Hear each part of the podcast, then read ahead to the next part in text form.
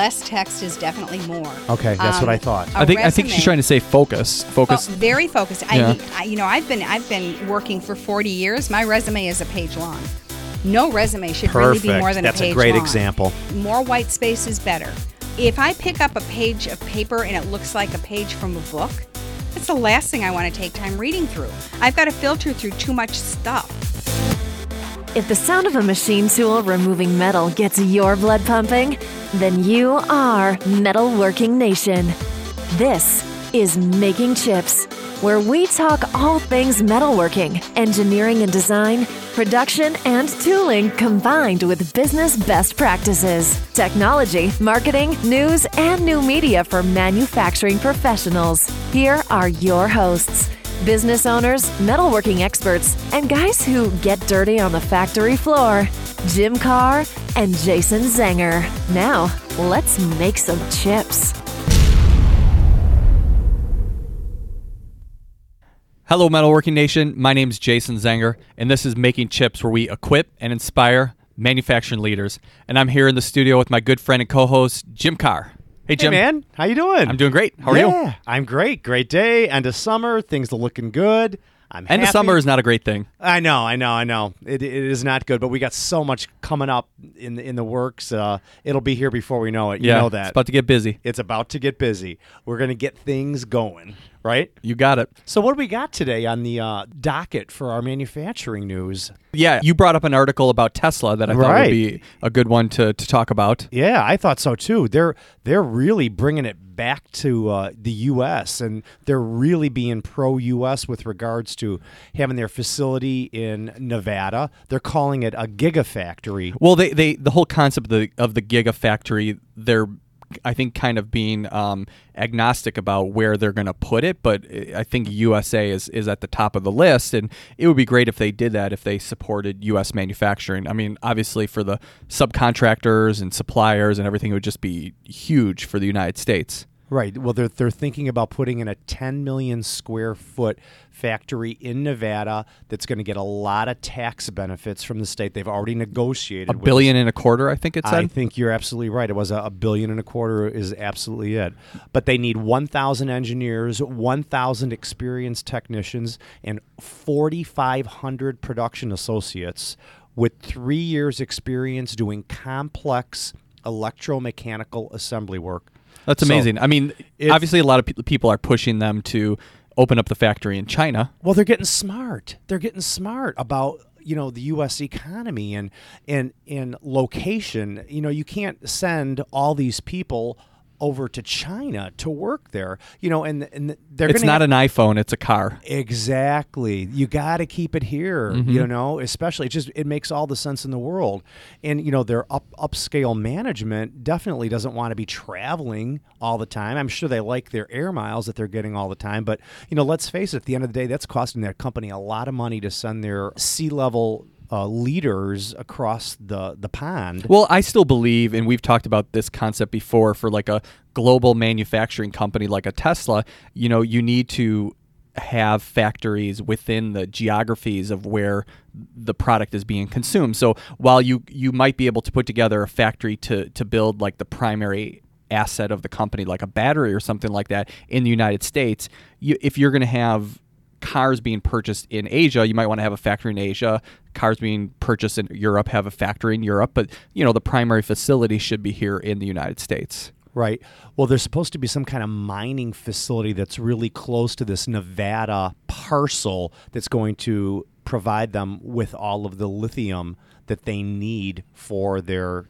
Oh, that's that's interesting because I know like Yeah. the, the rare earth metals. right. Um, a most lot of it, it is- comes from China. Well, most of it comes Yeah. from China. I think mostly because China allows it to be mined, whereas we actually have a lot of it here. We just don't allow it to be mined. So maybe that's changing. it's something's obviously changing. Um, But I'm not an expert in any of that, so it'd be No. it'd be interesting to get some feedback on So it. they said that I, I just I saw the there was a little video attached to it. It's on Newsweek, and um, they said that the next year they're going to have they're going to release three series of cars, Teslas, that are going to uh, retail for thirty five thousand dollars. That's great. That's really I see Tesla really cars all the time. Yeah. Well, they're more and more they're becoming more and more prominent. I even and saw their Model X recently. Are you ready for an electric car, Jason? I actually um, went through a process of cost justifying getting a Tesla, and just based on gas mileage, I drive a lot, going out and seeing clients. But I just, th- I think that there was too much of a stigma on, you know, that it looked. Um, it, it, gave a perception that I think I didn't want to carry. Was that perception upscale? Well, Because it- not it- it- upscale, presumptious more than Those anything. thousand dollar cars aren't available yet. So right now they're priced at around 70, 75, right? I didn't feel comfortable driving that expensive of a car. Let's Right. let's just put it that way. I wouldn't either, to be honest yeah, with you. I drive a Jeep. Yeah. So you know, I drive a Buick, so you know, it, it- you know, my kids say it's an old man's car, and I don't care what they say. well, you're an old man though. I know, I know, but I don't care. I mean, I like my car a lot. I would buy another It's a sharp one. car. It is. It's got all the bells and whistles. It's got the adaptive cruise control, which I love that. I can Bluetooth. What, what more do you need? Power windows, locks, and a air conditioner, right?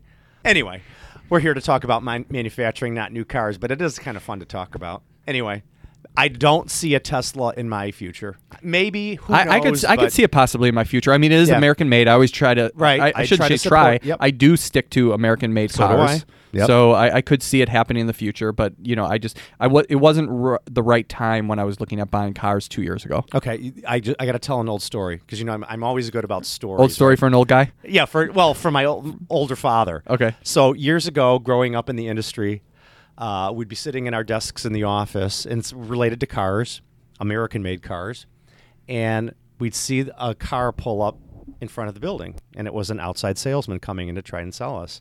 My dad would not allow that salesman to come into our office if he was driving a foreign car, but if he had an American-made car, he would allow him that privilege. That's good. I, Isn't I- that funny? eh, Hey, you have to you have to filter in some way. Yeah. So it's one way to filter. I, he, yeah, he did a good job of doing it, and I, you know, that's what I grew up with. That's that that's was embedded embedded into my head. So it just I thought I'd share that with uh, you and uh, Yeah, my family's always purchased American made yeah, cars too. and there's nothing wrong with it. It's just you know you're supporting something. You know, whatever that is for you, you're supporting it. so moving on. Yeah, let's talk about make and elevate. Ah, so excited about this one, man. So, Make and Elevate is Making Chips leadership series that we are holding during IMTS at the Virgin Hotels in Chicago. And Cool place. yeah, great place. It's going to be a great event. I'm really looking forward to it. And I came up with, I was just doing some brainstorming, and I just came up with six reasons to sign up now for I love Make when Elevate. brainstorm. First reason, uh, it's going to elevate your leadership game Totally. We're going to be just like we do on the podcast equipping and inspiring it's going to elevate your leadership game hence the name make and elevate Two. Uh, number two um, you're going to meet other great manufacturing leaders so you're going to get the opportunity to network during some structured networking during some unstructured networking and you're just going to meet a lot of really great people that you're going to develop a relationship with Agree. Three. uh, three, uh, you'll be inspired to take action. So, we are going to put together actionable material for you to take back to your company and take action right away. You're going to make your team happy by the actions that you take that you learned from Make and Elevate. Agree. Four.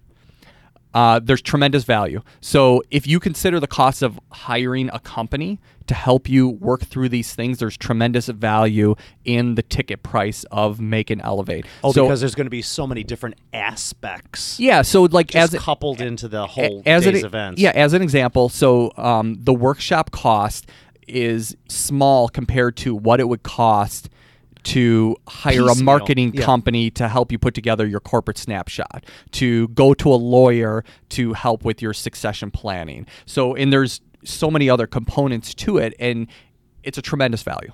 Five. We have a limited number of seats, hence I added the word now We're already a third sold out of the mastermind. Right, exactly. Yeah. So now would be the time to sign up, and then I have um, the Lastly? the last number one or number six, whatever you want to call it, is that we're guaranteeing it. So Good. if um, if you feel that you didn't get the value out of it, email Ryan. No questions asked. We'll refund your money. Done. Cool. So it, it's it's it's just going to be a great time. fun. It's going to be a lot of fun. Starting Monday night, ending Wednesday night. It's going to be great. It's going to Yeah. start with dinner Monday night, mastermind on Tuesday. Tuesday night you're free. Wednesday is going to be the workshop, and then Wednesday night we're going to have a party with about I don't know 125 to 150 manufacturing I would say that too, yeah. So it's going to be a great time. in the South Loop, just very close to. Yeah, that's right near McCormick and Place. It's just a short cab ride from where we'll be at the Virgin Hotel. Exactly. So everything's just a short five or ten minute cab ride all all the way around. So. Yeah, it's going to be great. MakeAndElevate.com. It is, uh, like Jason said, it is starting on Monday, September 12th in the evening, um, and then ending on Wednesday night, the 14th. Now, you, you, if you sign up for the mastermind, you get all of that included, but you can, can also just sign up for the workshop and the cocktail party. Just want to, you know, let the listeners know that there, there's two options that they have. Right. So sign up for the mastermind, you get both, or just sign up for the workshop. Right, and the workshop is going to be limited to about 30 people, whereas the mastermind series is only going to be about six or eight. Right. Yeah. MakeAndElevate.com. Go now. Yeah. Hey, you know what? I wanted to give Brian Papke a call because you know Mazak is going to be at IMTS, right? Oh, they're not just at IMTS; they have a huge booth at IMTS. Primo real estate there. I was talking to somebody the other day at IMTS, and they said uh, something about Mazak. And I, you know, you've met Brian before. I've Yep. met Brian before. Mazak has sponsored the podcast in, in some capacity back for in uh, the fall. And I thought I We've been to Kentucky. We have. It's Yeah. a beautiful pl- facility. So I thought what we do is I just give Brian a really quick call on a cell phone and uh, see if he can tell us all the exciting stuff that uh, all the participants and the attendees. We'll can stop expect. talking about it. Just dial his number. Dial his number. All right, here we go. Hello. Hey, Brian, it's Jim Carr with Making Chips. Uh, I'm so glad I got a hold of you this morning. Um, uh, Jason and I are here in the studio. Say hi, Jason. How you doing, Brian? Very good. Very good. nice to talk to you. Oh no, same same here as well. You know, we've always been big fans of Mazak, and uh, I know we've met quite a few times in the past. I've got I run Mazak machines in my machine shop. Yeah, we, so, we made a visit to Kentucky not too long ago. yeah, and the facility is awesome. But anyway, um, we were Jason and I were just recording a podcast. Um, and talking about IMTS, it's you know it's it's only a few short weeks away, and we're really really excited. We're going to be there recording, and I, I said let's give Brian a call because I want to hear what Mazak has in store for IMTS this year. Well, I'm glad to talk about it because, uh, frankly, this is going to be the most exciting booth we've ever had at IMTS. I think the, the technology level in our booth is going to be the highest uh, ever in the history of the company. What is what is the booth number? Are you are you going to be in the same real estate that you we're had going last? to be in the we're going to be in the same booth that we have been in the South Hall, booth number 8300. And when you walk through the door, you're going to see a lot of orange All right. and a big and a big Mazak sign. Digital manufacturing is a, a huge hot button topic right now. It seems like everyone's heading in that direction, and it, it certainly is relevant for right now. But what are you seeing with regards to trends in machine tool technology? You know, um, years ago it was the live tooling, the Integrex, the, the you know the heads are articulating. What what is new in machine tool technology that's really exciting? Well, uh, uh, we think the multitasking capabilities that we've had in the past uh, have just um, grown over time. And if we look at a linear progression out into the future, we're going to see more and more new types of multitasking capability. We're combining the, the metal cutting capability together with the additive characteristics of the machine. And that's going to be a very exciting machine in the booth. Yeah, that that does sound amazing, Brian. you know, it, it sounds like in order to pull this off, your, your team must have gotten to work the day after IMTS ended last time. We we always have a meeting uh, almost the day after IMTS, and we review what we did, what worked, what we thought could be improved, and then shortly thereafter we start thinking of engineering concepts that we want to put into place in the future. And so, uh, in, in a sense, that's really true. Although it takes some time for us to, to get there. But one of the neat things about IMTS is that it drives our design effort. Yeah, I'm really looking forward to um, seeing these new machines and, and really touching and feeling the new technology that's out there. Well, I, you know what I'd like to do is I, uh, I, I don't know if you know Brian, but Jason and I'll be uh, recording live from the Grand Concourse um, a few days during IMTS. Would be awesome if you could show up at the IMTS TV booth and just give us a couple minutes on what you think the show is all about and and the kind of attendance that's happening and all the excitement that you're feeling um, when the show starts. You'll never get a bigger fan of IMTS than I am, and I would be glad to do that. Thank you. I appreciate that. Sounds great. Nice talking with you, uh, and we look forward to seeing the Mazak booth and uh, seeing you and shaking hands uh, in a couple weeks. Thank you. Thank you for your call. Thank you, Brian. Bye, Brian. Bye bye. Bye now.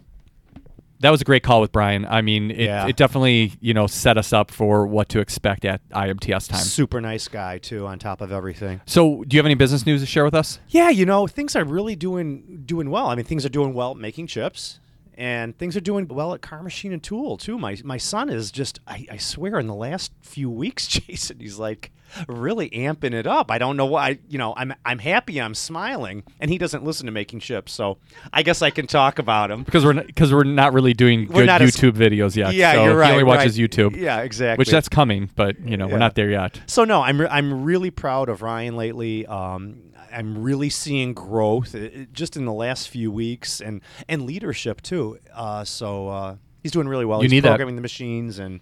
Um, I was a little hesitant. I was a little concerned about a month or six weeks ago, but um, I just wanted to share that with you and, and the fans because uh, you know we're all in this together, and you know if if you're a family-owned business and your son's out there, and just keep pushing, and uh, hopefully things will turn around for you too. So uh, And uh, you know what? That's a we we had that previous episode where we talked about nepotism. It'd be a good time to review that as you're you know thinking about as he's moving up the ladder, so you don't you know kind of cross that line. Exactly. You know, because he's got to earn what he what what he gets, not you know just comes to him because he's your kid. You know, he's he's earning it, man. yeah, that's good. Good for him. You got to work hard. You do. You really well, he's do. a homeowner now, so he's, He is. he's got, to a work hard mortgage for and a that. car payment. Yeah, So yeah. he's loving all that OT. Mm. So There you go.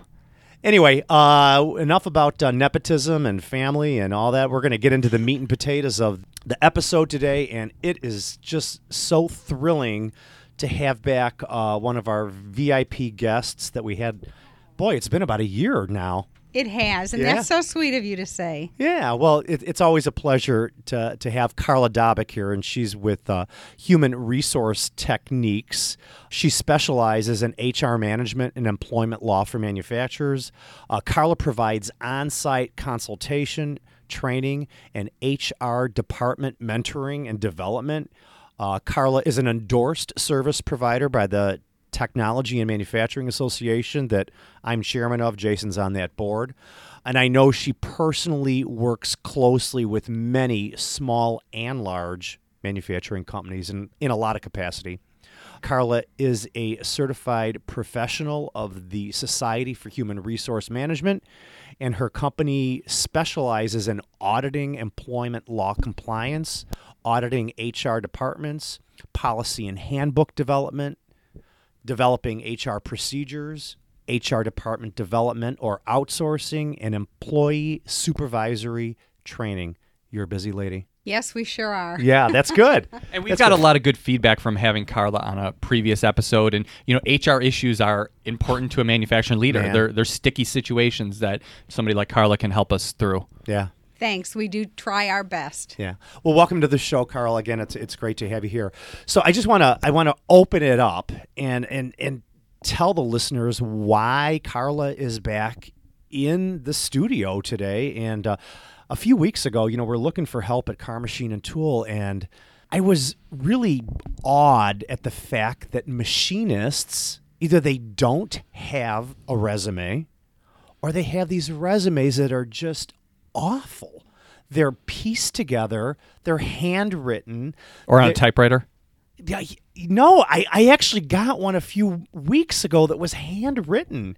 You know, and they they paste it into the body of the email. They don't send it as an attachment. They send a Word doc, which I think that's wrong too. They should have it on a they should convert it to a PDF so it's a flat you can't change it. It's static sometimes. It's static, Yeah, sometimes when you're emailing things, um, it's kind of like uh, Scotty beam me up. Things don't necessarily always land where you the way you sent them. Right. So PDFs um, fix that. So I, I just I, I pitched this idea to Jason. I'm like, man, we, we got to we got to bring Karla back in because this is driving me nuts. We need we need to really amp it up. So again, we're trying to equip those machinists that are listening out there, and B, we want to equip the manufacturing leaders that are reading these resumes. Yeah, so, so- you can cut through that fat. Yeah, so so Jim Jim pitched this idea to me, and I thought it was a great idea. Our our normal listener is not like your machinist that's you know working in the factory on a day to day basis. It's usually the manufacturing leader.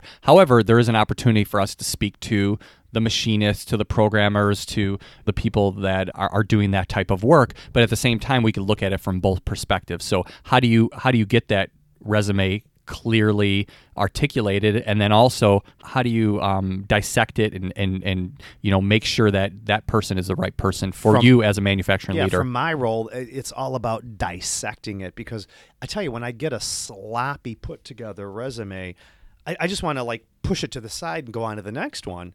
And the one that's going to be easy to read is the one that I'm going to is going to get my interest. So, Carlo, let's start this conversation and elaborate. First and foremost, why don't machinists have resumes? A lot of them don't.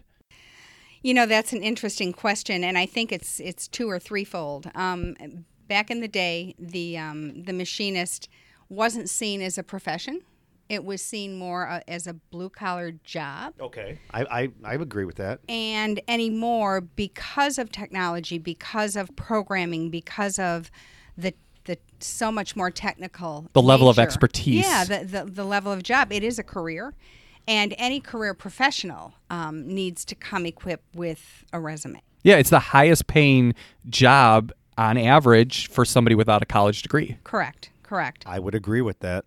How long do you guys think that an HR department looks at a resume? 30 seconds. Yeah, in human resources, it's about 17 seconds Yep. per resume. wow interesting So you really need to be able to make your point incredibly clear in a very short period of time. and you don't want your point to be sloppiness you, you don't want your point to be sloppy. Well, if they're sloppy on their resume, how are they going to be out in the shop? I know it's a different kind of dynamic. but, but that's exactly But how it's a a- hiring it's a manager perception. thinks. yes, it is a perception, Jason. That's how a hiring manager thinks. You're absolutely right. because So- they don't know about necessarily tolerances and you know everything associated with the manufacturing plant floor if they're an HR director, but they do know what a resume should look like. Well, not only that, but they've been directed to look for keywords. So, what types of machines um, have you worked on? What types of control panels are you comfortable programming or editing? Um, what types of materials have you worked with? And these are all things that you know you think, well, you're just going to fill out the application, but applications don't go into this kind of detail. So it's very, very important to put your best foot forward on that resume. And you know what? Whether you like it or not, you should customize that resume for whatever job you're applying. It should be If you really want to it. that job if you really want it. Exactly. Give us an example of what you mean by customizing. I, Let's I've got that a, I've got an little example. Tell me if this is correct, Carlos. So if I was applying to your company, I would go on your website and I would see, okay, Jim has um, Jim has a bunch of Mazaks. He just bought a new Haas.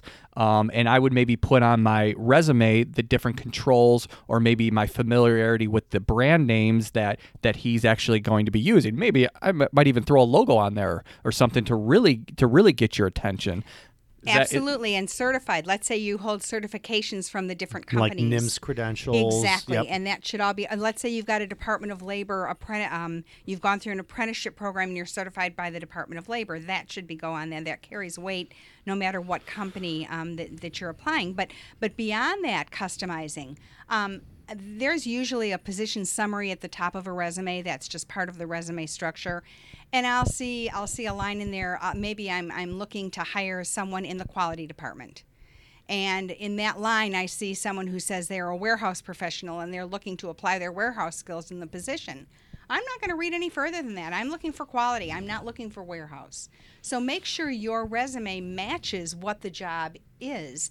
And one step further than that, if you take time to write a cover letter, and you should, then look at that application and for every bullet on that or that job ad that, that you've pulled up on Monster or Craigslist or wherever it is, look at all those bullet points, uh, points, those key responsibilities, and in that customized cover letter say, you need this, this is my experience here. You need this, let me tell you where I did there. The cover letter, you can go into more details about what you've done, but that resume really should be bulleted and really focus in on the key elements of the job that the employer is seeking. So we know it's got to be structured right. It's got to be well put together visually.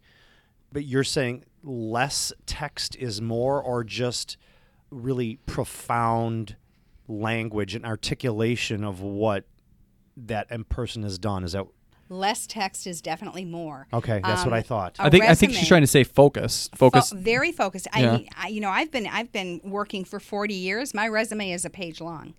No resume should really be more than That's a page That's a great long. example. And if you need to play with font size, if you need to play with margins, go ahead. But more white space is better than than a, a page that is. If I pick up a page of paper and it looks like a page from a book, that's the last thing I want to take time reading through. I've got to filter through too much stuff. I hate when I get like three lines on the second page. Yeah. I usually throw those ones I out know, too. I Yeah. know. I know. And for those who are not comfortable writing from scratch, you can buy software to put together your resume. Word Well, they're uh, all just email, just Google resume template. templates, sure. There was another thing I wrote down too, real quick, Karla. You had mentioned cover letter. What, what is the importance of having a cover letter preceding that uh, resume? The cover letter clearly states that you have taken the time, as you said, to go on their website, to take a look around, to understand the company. That tells the uh, the hiring professional that you're interested again in them and not just in a job. Oh, so it's a little bit more customized. It's you're you're more talking to the person that's going to be opening up that resume. Correct, exactly. So let's let's think about this because you had mentioned what people do as far as community. So let's say we're crafting a resume for Jim Carr. Sure. Jim Carr is a high level executive. He's looking for, I'm going to leave Carr Machine and Tool and I'm going to go work as an active president of a manufacturing company. Okay. So, of course, we would highlight all of my accolades and my experience running running a business, a small business, and I would probably highlight my shop experience from the you know the shop Sure, floor that. I I'm I know how to read prints, I know how to program machines, and I you know I understand tolerances and fit and function. But where would I put in that I was the chairman of a manufacturing association, that I served on the Elk Grove Village uh, Chamber Board of Directors. What about all of those type of community relevant accolades that I've achieved over my career? Where would Sure. where would those go, Karla? on your resume, there usually is or there can be added a spot at the bottom for outside activities, outside interests. Mm-hmm. For a machinist position, it's probably not an important thing to include. For someone going to work as a president, again, that community involvement Right. does say quite a bit about that individual's interest in the position, interest in the industry, and interest in the future of the industry. Being the president of an association talks about your passion for not only your own not only your own company but the development of the of the industry overall. Right. Yeah, but maybe that machinist, you know, was a part of the judge committee that judged, like, you know, some of the high school Yes. contests or something like that. Absolutely, And, that would be should- very relevant. Absolutely, that would be relevant. Would that go Playing on on, the- the, softball team would not be. I agree. But that would be a relevant thing to add. So would that go on the cover letter or would that go in the body of the resume? It would go in the body of the resume, and then it probably would be highlighted. You know, as you know, you'll see that I served in this capacity. There were 400 high schools or 400 high school students involved, and, and get into a little bit more detail in that cover letter. Got it. So the the cover letter Very really covers the detail. Okay, More the so cover letter. the- Got it. Correct. Now, can I talk a little bit about the difference between a resume and an application? Of course, absolutely. That's why you're here. applications are something that employers should have. Even if they get the resume, they want that applicant to fill out that application and sign that acknowledgement on the back of the application Yep. or the second page because that says that that says that the the person filling out that application is attesting that everything that they've said on that application is truthful. A resume is not considered a legal document. An application is. Okay. So the employer should have that application on file to protect him or herself. Uh, when that when that machinist is completing that application, please don't write "see resume" Oh, really? where it asks I- for work history. Okay. Please take the time to fill that out. It's only a second. The person making that hiring decision shouldn't have to go flip back and forth between two documents. Please take, you know, it's just a second to fill that out. Please don't say see work or see resume or, or, or, or see something else. And that's just to tie it all together and make it legally binding. It ties it all together, but it also s- sends a clear message to the employer that you're willing to go the extra mile and follow directions. Okay. If the so if, if the, if I have a, a a machinist applying for a job at Carr Machine, Mm-hmm. he's handed me his resume, and I say, "Here, please fill out our company car- application, company application," and all of that information, like his personal information, is on the resume. He would, if he would just say, "See resume," that's not binding. You you would want him to fill it out. You would want him to fill it out. And not only, I, I, I'm, I'm not so concerned here, Jim, about it not being binding. Um, however, if he lied on his resume about where he worked or how long, and it's not on that application, that information probably a- a lawyer might be able to use it against him.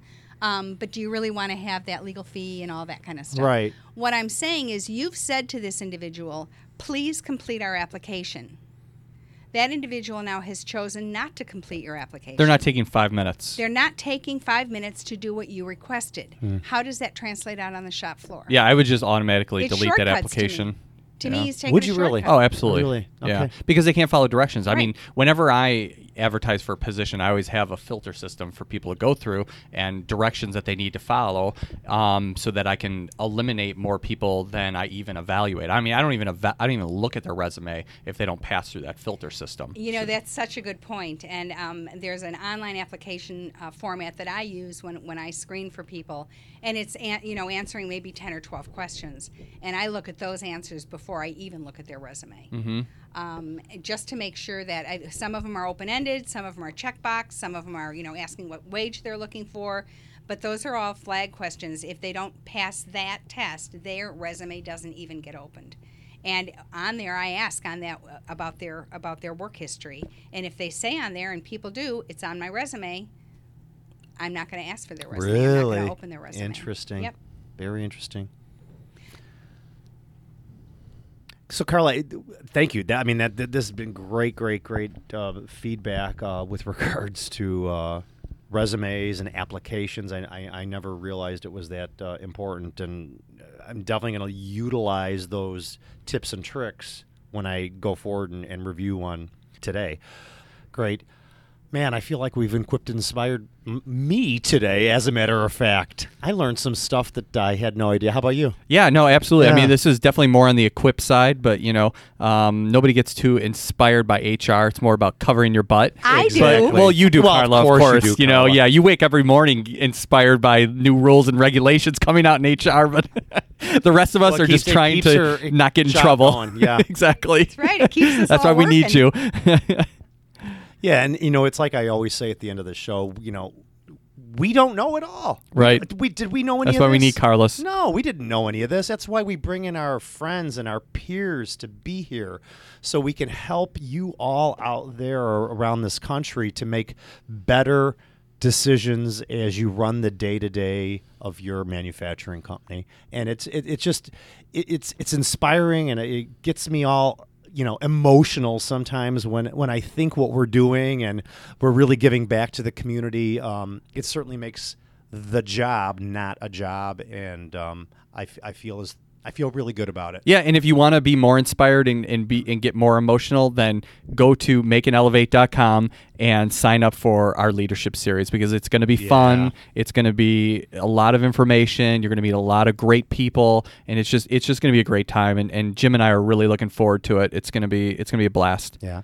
They can go to makingchips.com where they can hear the latest episode from that site, or they can go to Making Chips events and it'll it'll hyperlink over to makeandelevate.com. With that, what does my dad always say? If you're not making chips, You're not making money. bam. Bam.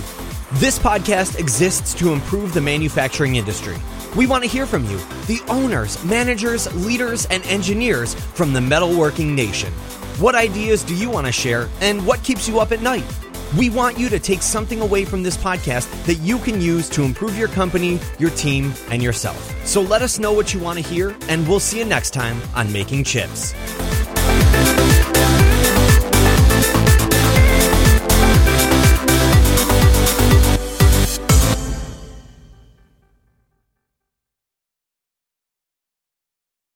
You're having trouble finding a hotel because they're all booked up, email jim at makingchips.com and you can sleep on his couch.